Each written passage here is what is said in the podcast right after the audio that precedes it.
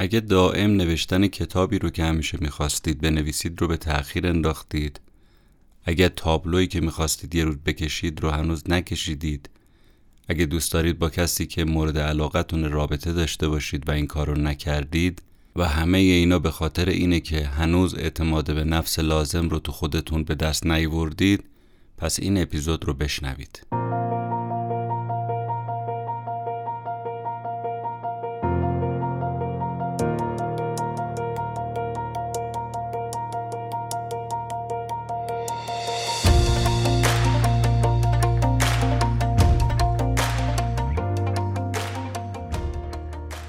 خدا سلام. شما به اپیزود چهل و چهارم از پادکست کتاب جیبی که در شهریور ماه 1400 منتشر میشه گوش می‌دید. من مهدی بهمنی هستم و تو پادکست کتاب جیبی جمعه ها برای شما خلاصه یه کتابی رو که خودم خوندم تعریف می‌کنم. که اگر شما هم خوشتون اومد اون کتاب رو بخونید.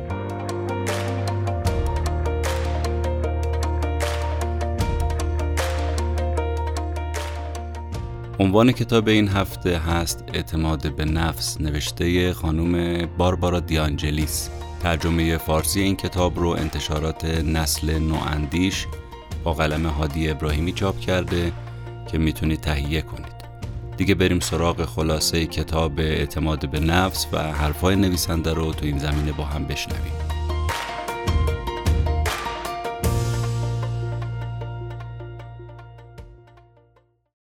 نویسنده آمریکایی این کتاب ادعا می‌کنه که تو این کتاب نظراتی رو با ما در میون گذاشته که به احتمال زیاد با تمام چیزایی که درباره این موضوعی که الان می‌خوایم دربارهش صحبت کنیم متفاوته. یعنی حرفاش حرفای جدیدیه و قبلا ماها نشنیدیم. اولش برای خود منم این ذهنیت پیش اومد که اینم باز دوباره از اون حرفاست اما وقتی کتاب رو خوندم دیدم که حرفای نویسنده کاملا درسته. من که شخصا مشتری حرفاش شدن و برای خودم این کتاب چیزهای خیلی خوبی درباره اعتماد به نفس داشت. حرفای جدید حرفای نو شکافای جالبی که داده برش های جالبی که زده به این موضوع و دربارهش خیلی عمیق صحبت کرده. کتاب با یه سوال ساده شروع میشه و این سوال و جواب از جمله حرفایی بود که خود من اولین بار بود میشنیدم. سوال اینه اعتماد به نفس چیه؟ جوابش هم احتمالا نباید خیلی سخت باشه دیگه. خانم دیانجلیس میگه که اکثر ما فکر می‌کنیم اعتماد به نفس یعنی اینکه به توانایی های خودمون ایمان داشته باشیم. مثلا بتونیم بگیم من یه نقاش ماهرم و مهارت نقاشیم رو بهش ایمان کامل دارم. یا من یه فروشنده حرفه‌ایم و خوب بلدم که چیکار کنم وقتی با مشتری صحبت می‌کنم نه به هم نگه. اما این تعریف از دیدگاه ایشون یه اشکال بزرگ داره. اشکالش چیه؟ اشکالش اینه که فقط مواقعی که ما مشغول انجام دادن اون مهارت خاص هستیم اعتماد به نفس گل می‌کنه بروز و ظهور می‌کنه مثلا اگه فروشنده ملک و مستقلات هستید و توش مهارت دارید وقتی دارید معامله رو جوش می‌دید فقط احساس اعتماد به نفس می‌کنید اما باقی وقتا چی؟ بقیه مواقع چی؟ اون موقع هم احساس اعتماد به نفس می‌کنید یا نه؟ خیلی سوال مهم و جالبیه دیگه آیا تو مواقعی که اون مهارت خاص رو دنبال نمی کنید بازم اون حس اعتماد به نفس و خود باوری رو دارید یا ندارید؟ اون احساس خوب بازم سراغتون میاد یا نمیاد؟ یا موقعی که شما نویسنده اید یا مترجمید و مقاله و کتابتون تموم میشه اون موقع فقط احساس اعتماد به نفس می‌کنید یا نه غیر از اون مواقع هم همین حس و حال رو دارید دقت می‌کنید چی می‌خواد بگه نویسنده دیگه میگه آیا این اعتماد به نفستون روی مهارت خاص زوم شده؟ یعنی فیکس شده فقط روی مهارت خاص یا اینکه نه تو سایر مواقع هم این قابلیت رو داره که بروز و ظهور پیدا بکنه؟ جوابی که نوعا ما میدیم اینه که نه ما اعتماد به نفسمون بیشتر درباره همون مهارته و تو غیر اون دیگه خیلی احساس اعتماد به نفس متاسفانه نمی کنیم و این اشکالیه که دقیقا ایشون به تعریف اعتماد به نفس داره. که ما اومدیم تخصیص زدیم به این موضوع. یعنی گفتیم اعتماد به نفس رو فقط تو این مهارت ما داریم تو این کار فقط ما داریم. در صورتی که اعتماد به نفس گستردگیش خیلی بیشتر از ایناست. باید تمام قسمت های زندگی ما رو در بر بگیره. اون وقت می‌دونید که ضربه که ما می‌خوریم از این ناحیه چیه؟ یعنی اگه فقط تو یه زمینه خاص اعتماد به نفس داشتیم چه بلایی سرمون میاد؟ دچار روزمرگی میشیم. به نوعی تو اون کار اعتیاد پیدا می‌کنیم. چون تو اون کار خوبیم دائم شروع می‌کنیم انجام دادن و مگه چقدر اینجور کارا هست که ما خودمون رو مشغول کنیم؟ خب بقیه وقتمون چی میشه؟ اون موقع ها نیاز به اعتماد به نفس نیست. قطعا زندگی تمام ابعادش نیاز به اعتماد به نفس داره وگرنه تعادلش به هم می‌خوره. اشکال دیگه این تعریف چیه؟ اینه که این احساس خوبمون فقط زمانایی است که ما داریم کار مورد علاقمون انجام میدیم. خب کار مورد علاقه مگه ما چقدر داریم که انجام بدیم؟ تمام طول روزمون که کار مورد علاقمون انجام نمیدیم. کارهایی که اصلا بهش علاقه ای نداریم ولی مجبوریم انجامش بدیم. خب اینجا تکلیف اعتماد به نفس چی میشه؟ ما اونجا به اعتماد به نفس نیاز نداریم. می‌بینید دیگه این اشکالاتیه که به تعریفی که مشهور درباره اعتماد به نفس کردن و این ایرادا واقعا بهش وارده. تلنگر ایشون به نظر تلنگر مهمی میاد. دیگه تا اینجا باید متوجه شده باشیم که حرف اصلی دیانجلیس اینه که اعتماد به نفس فقط توانایی پیدا کردن یه شغل، مقام، پول و امثال اینا نیست. چون می‌بینیم عملا وقتی ما به همه اینا هم می‌رسیم باز جای اعتماد به نفس خالیه. کجا تشریف دارن؟ نیستن. چرا نیست؟ چون ما فکر می‌کردیم این شغل رو بگیرم این مدرک رو بگیرم این مقدار پول رو به دست بیارم اعتماد به نفسم تکمیله. ولی این اتفاق نیفتاد. برای خیلی از ما پیش اومده دیگه. فکر کردیم که امتحان پایان ترمم چیکار می‌کنم پایان نامه چی میشه؟ کی فارغ و تحصیل میشم؟ که این درس تموم میشه؟ آخر سر بعد از اینکه پوستمون کنده میشه درس ها رو پاس می‌کنیم فارغ و تحصیل میشیم میگیم خب به قول عربا سنبن مازا. سو so what بعدش می‌خوام چیکار کنم؟ این کاغذ پاره رو می‌خوام چیکارش کنم؟ آیندم با این کاغذ تضمینه؟ می‌تونم با این مدرک به همه خواسته هام برسم؟ می‌بینید دیگه مدرکه هست اما اعتماد به نفس ازش خبری نیست. پس اعتماد به نفس با یه مهارت خاص تعریف نمیشه. درباره شغل همینه درباره موقعیت اجتماعی همینه تو پول در آوردن همینه تو ازدواج کردن همینه داستان. آب پاکی رو اگه بخواد رو دست ما نویسنده بریزه اینه که این تعریف ها رو بیایید بذاریم کنار. بیایم برای اعتماد به نفس بیرون از خودمون دنبالش نگردیم. تو درون خودمون دنبالش بگردیم. یعنی باور کنیم که توانایی های خودمون چیه و چقدره. به توانایی هامون اگه باور داشتیم اسمش میشه اعتماد به نفس. تمام. یعنی من هر کاری که بخوام رو براش زحمت می‌کشم و می‌تونم خوب انجامش بدم. حالا به نتیجه رسید رسید نرسیدم نرسید. مهم نیست. انجام اون کار و تواناییشه که باعث اعتماد به نفس من میشه نه نتیجهش. نتیجهش هرچی می‌خواد باشه. اون نتیجه نیست که همیشه ما رو به اعتماد به نفس میرسونه. همیشه ما فکرمون اینه که اون نتیجه است. اگه به نتیجه برسم اعتماد به نفسم میره بالا. میگم ببین من کیم. اما اگه نرسیدم اعتماد به نفسم از بین میره. این کاملا اشتباهه یعنی این بزرگترین اشتباهی که ما در مورد این موضوع داریم. برای همینه که بعضیا شکست براشون قابل حل شدن نیست. اصلا نمی‌فهمن مفهوم شکست رو. میگن شکست یعنی چی؟ فقط پیروزی. خب معلومه این آدم قطعا دچار ضعف اعتماد به نفس میشه. پس من به تواناییام تو انجام اون کار باور دارم. نه به خود اون کار نه به خود اون مهارت نه به خود اون حرفه و شغل. اینکه من توانایی دارم نوازندگی کنم مهمه نه خود نوازندگی. توانایی من تو فروش مهمه نه فروشندگی. ببینید بحث توانایی بحث باور به این توانایی داشتنه. مثالی که خود دیانجلیس می‌زنه از نوع کار خودش. جالبه تو این زمینه. میگه که تا قبل از این من اینجوری فکر می‌کردم که اگه تو سمینارهایی که می‌ذارم 500 نفر شرکت کردن احساس خود باوری می‌کردم. اما اگه سمینار بعدیم 70 نفر شرکت می‌کردن خودمو میباختم. یا اگه یکی از کتاب هام تو طول هفته خیلی پرفروش می‌شد احساس اعتماد به نفس می‌کردم. اما اگه هفته بعد کتابم از فهرست پرفروش ترین ها خارج می‌شد اعتماد به نفسم ساقط می‌شد. خب ما به اینجور آدم چی میگیم؟ دمدمی مزاج آدم بی ثبات. اما متاسفانه خیلی از ماها اینجوری هستیم. نکته موضحه که بحثم اینه اگه دنیا بر وفق مراد من پیش رفت و من به آرزوام رسیدم به اهدافم رسیدم پر از اعتماد به نفس میشم. اگه نرسیدم باد اعتماد به نفسم خالی میشه. در صورتی که می‌دونیم هیچ وقت دنیا مطابق نظر ما پیش نمیره.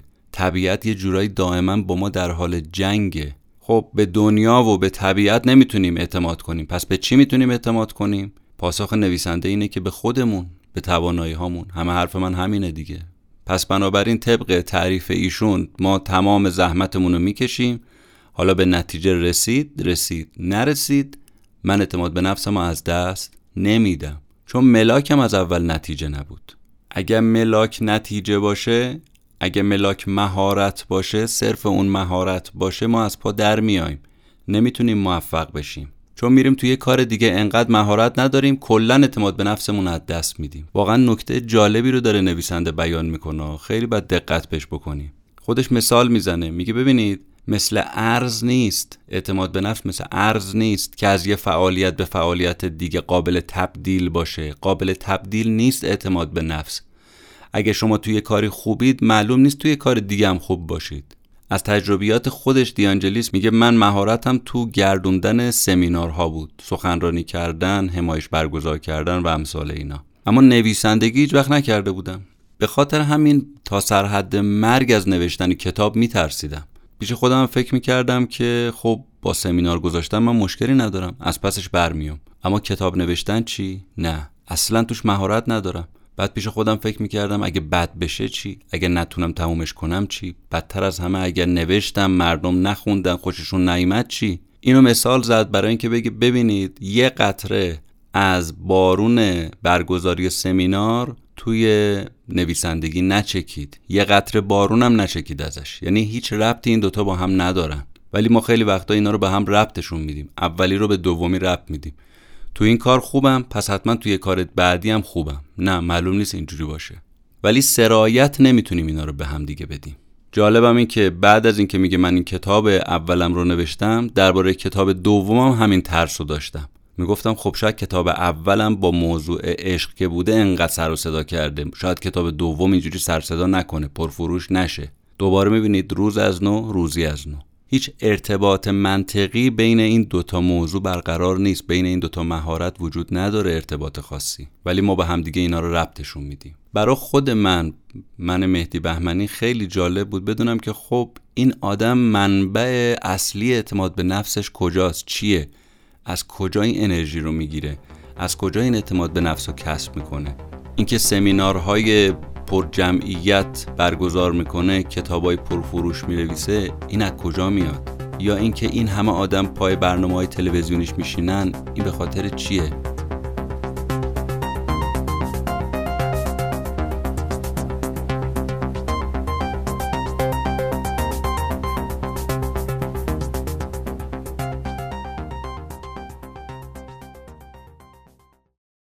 خودش میگه تو این کتاب که ریشه اعتماد به نفس من اینه. اگه تصمیم بگیرم یه کاری رو انجام بدم حتما می‌تونم اون کار رو به سرانجام برسونم. من فقط به این میگم اعتماد به نفس. یه بار دیگه هم میگم اگه تصمیم بگیرم یه کاری رو انجام بدم حتما می‌تونم اون کار رو به سرانجام برسونم.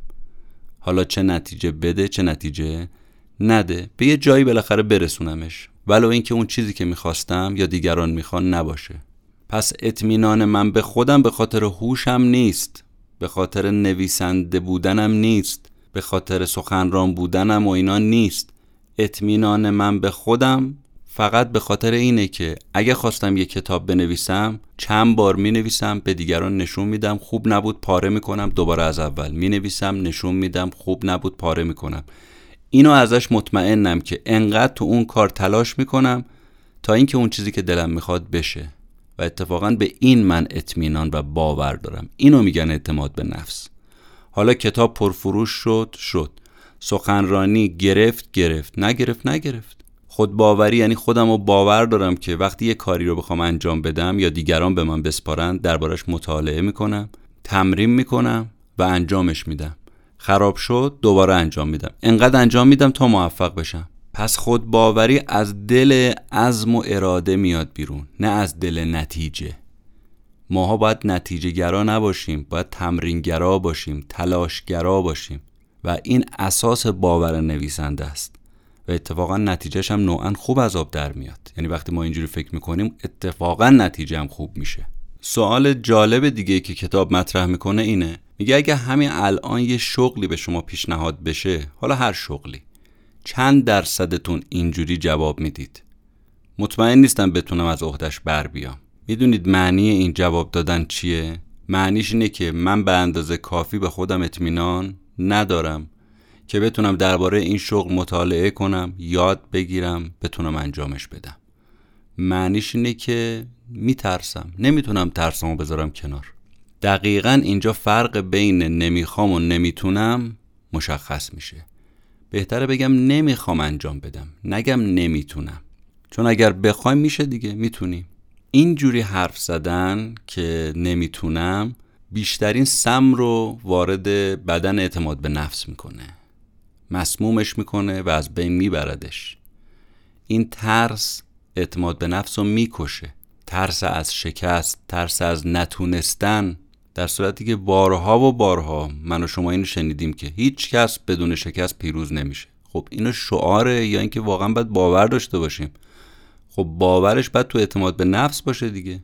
خانم دیانجلیس میگه خود من نمونه ایدئال یه همچون آدمیم که بارها و بارها شکست خوردم.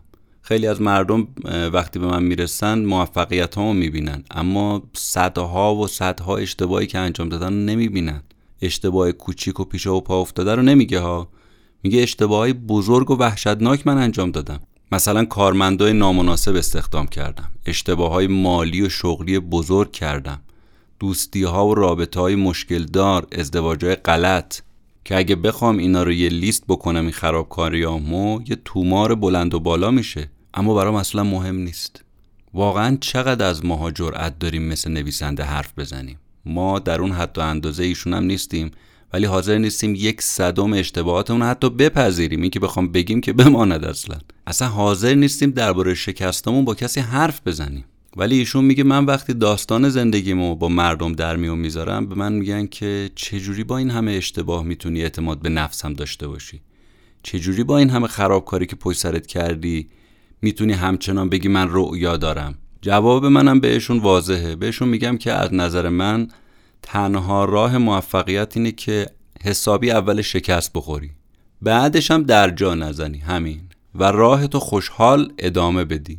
پس لازم ما بعضی موقع اولین کاری که کردیم رو برگردیم یه نگاهی بهش بکنیم. ولو شکست خورده ولو خراب ولو بد. خانم نویسنده میگه که وقتی من تازه شروع کرده بودم نویسندگی رو کارو که می‌دادم دست ویراستار ویراستار دور واجه های اشتباه خط قرمز می‌کشید. نسخه اصلی کتاب پر خط قرمز بود که اصلا من خجالت میکشیدم اینو نگابش بکنم. انقدر غلط داشت. اما پوسکلوف بودم و رومو کم نکردم. پای کار وایسادم ادامه دادم نوشتم غلط نوشتم غلط دوباره درست کردم تا اینکه خط قرمزا تو کتاب کم شد. الان میگه که من دیگه اصلا ویراستاری نمی کنم یعنی اصلا نیاز نیست کتاب من ویراستاری بشه. انقدر خوب می نویسم قلمم خوب شده دیگه نیاز نیست که ویراستار بیاد نگابش بندازه. اما همین جوری هم نوشتن و یاد گرفتم. اشتباه کردم یاد گرفتم. اشتباه کردم یاد گرفتم تا درست شد. مثل اینکه آدم می‌خواد راه بره می‌خوره زمین بلند میشه می‌خوره زمین بلند میشه تا یاد می‌گیره راه بره.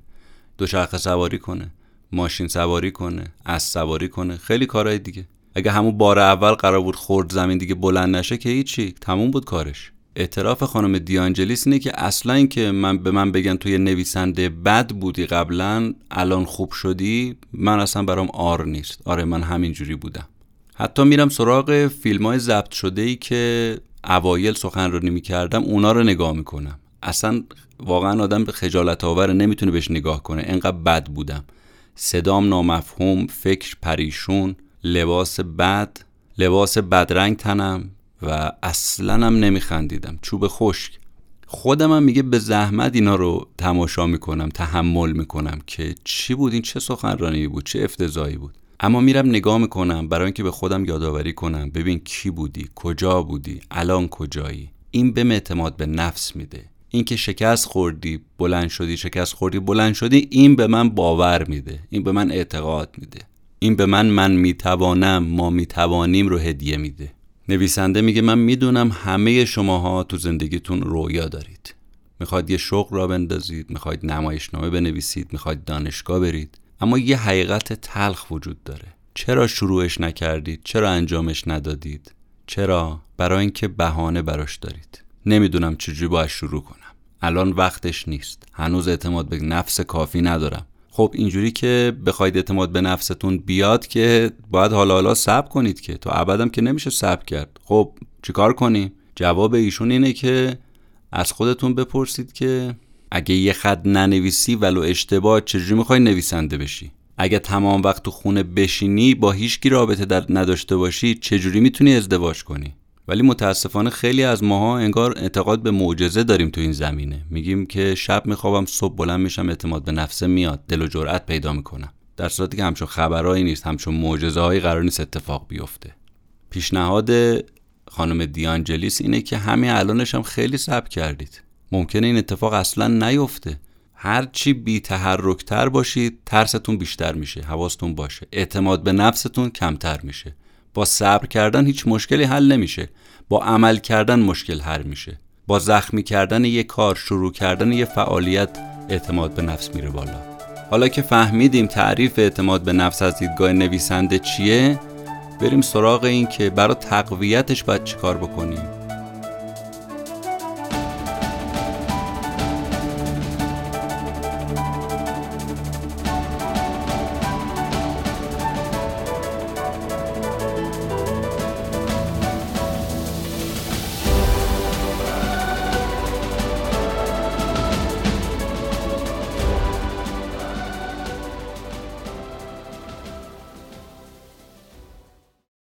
جواب ایشون اینه که اولین قدم تو این زمینه اینه. خودمون رو از اون چیزی که هستیم واقعا بیشتر جلوه ندیم. تظاهر نکنیم به اینکه من چنینم من چنانم. گول نزنیم خودمونو همونی که واقعا هستیم و قبول کنیم. لاف نزنیم. اگر می‌خوایم به اون حس درونی برسیم. اما اگر تو این زمینه اینجوری نباشیم. حالا منظور نویسنده چیه؟ اگه بریم یه کارایی رو انجام بدیم که خیلی سخت نیست. بعد بگم اعتماد به نفس من خیلی بالاست. خب دروغ گفتم به خودم. کار کار در خور شعنی نبود.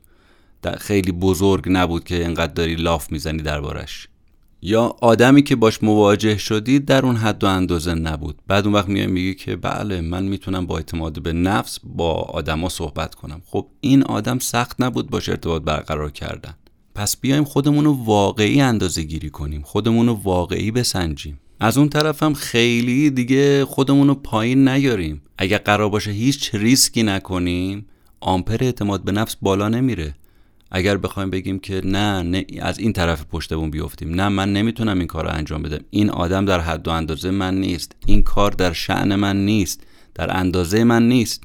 خب هیچ اتفاقی نمیفته. یه مقدار ریسک کردن برای بالا بردن خودباوری لازمه. حالا اینکه بعضی اعتماد به نفسشون ضعیفه مشکل چیه؟ دلیلش کجاست؟ دلیلش اینه بعضی از این آدما خود باوری رو با غرور اشتباه می‌گیرن. دیدید دیگه؟ بعضی وقتا تو سرمون یه کسی صدا می‌زنه میگه که ببین خیلی به خودت نناز به خودت مطمئن نباش. یکم افتاده باش یه خورده خاکی باش. افتادگی آموز اگر طالب فیضی. هرگز نخورد آب زمینی که بلند است. خب همچنان میمونی سر جات. غرور با اعتماد به نفس فرق داره. می‌دونید ما چرا اینجوری شدیم؟ چرا اعتماد به نفسمون اومده پایین؟ یکی از دلایلش خانواده هامون و پدر مادرامون هستن. بنده خدا خوب اطلاع هم نداشتن. مثلا می‌گفتن ببین این بلند پروازی زیادم خوب نیست یا مثلا می‌گفتن ببین انقدر تو هی موفق هستی اینو هی بخوای بگی و هی به تواناییات بنازی خواهر برادرات ناراحت میشن و حسادت می‌کنن و یا اگه بعضی وقتا خیلی موفق بودیم تنبیه شدیم بابتش. سرکوفت بهمون زدن. همین باعث شده که ما خودمون رو دست کم بگیریم. هستن دیگه آدمایی که اصلا این تیپی هن. وقتیش می‌بینن شما موفقی یه برچسبی بهت می‌زنن. مثلا میگن آدم مغروری هستی. در صورتی که گفتیم غرور با خودباوری دو تا چیزه. غرور یعنی من می‌خوام به دیگران بگم از شما بهتر و بالاترم برترم. اما اعتماد به نفس یعنی من به توانایی هام باور دارم. چه ربطی داره اینو به هم دیگه؟ اگه من می‌بینم به خودم باور دارم اینو میگم این نشان دهنده اینه که من مغرورم؟ نه.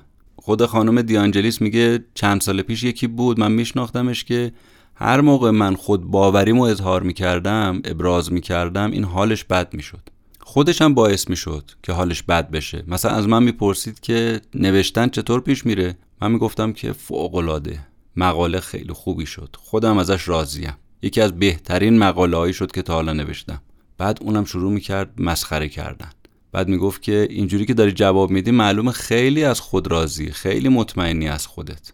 یا سخنرانی می‌رفتم برمیگشتم می‌گفت که چطور بود؟ می‌گفتم خیلی سخنرانی فوق العاده ای بود. همه شرکت کننده ها تحت تاثیر قرار گرفته بودن. اونم برمیگشت می‌گفت که چجوری می‌تونی درباره خودت اینجوری حرف بزنی؟ خیلی به خودت مغرور شدی یا؟ بابا یه خورده کمتر پوز بده. بس دیگه. بعدها متوجه شدم که این بنده خدا ماحصل دست گلیه که پدر و مادر بزرگوارش به آب دادن. تا بتونن چیکار کنن؟ به قول خودشون دخترشون رو افتاده بار بیارن. فروتن بار بیارن. اعتماد به نفسشون نابود کردن بعد خواستن افتاده اینو بار بیارن. برای همین هر کسی رو می‌بینه مثل خودش نیست میگه تو مغروری. آدمای مغرور نه پدر مادر یادشون دادن نه خودشون رفتن یاد بگیرن که بابا بین این دوتا موضوع فرق هست. آدمهای مغرور معمولا آدمای لافزنی هن. همش هی می‌خوان بگن چقدر پول در آوردن چه وسایل گرون قیمتی خریدن با چه آدمای کله گنده نشست و برخواست دارن. بعد آمپر خود باوری رو نگاه می‌کنی افتاده پایین. فقط تبلیغات فقط سرپوش. برای اینکه بگن ما چنین و چنانیم. در صورتی که هیچ نیستن. اصلا توانایی انجام کار ندارن اینا ضعیفترین آدما اتفاقا هستن.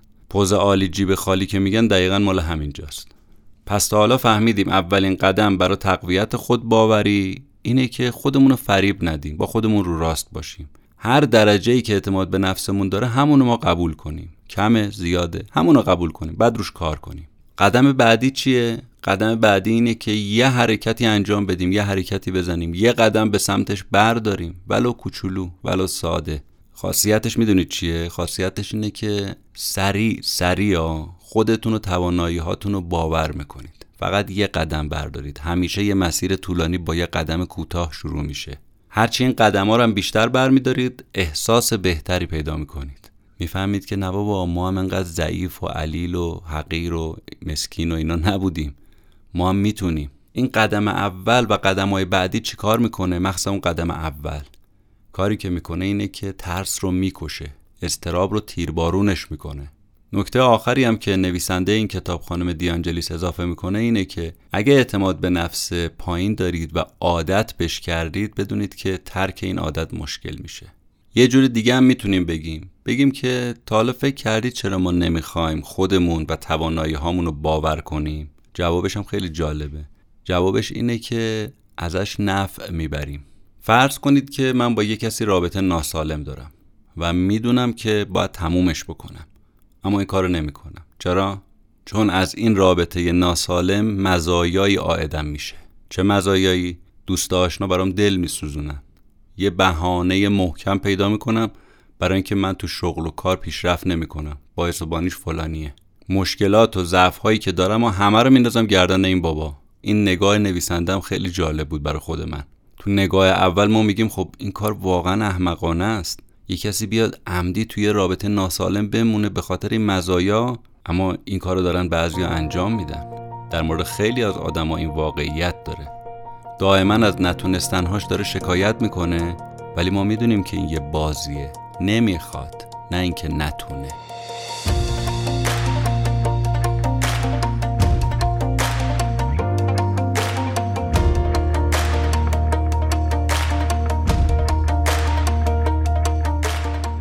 چیزی که شنیدید اپیزود چهل و سوم از پادکست کتاب جیبی بود. خلاصه کتاب اعتماد به نفس نوشته خانم باربارا دیانجلیس. ممنون و متشکر از رضا بهمنی که در تدوین اپیزود به من کمک می‌کنه.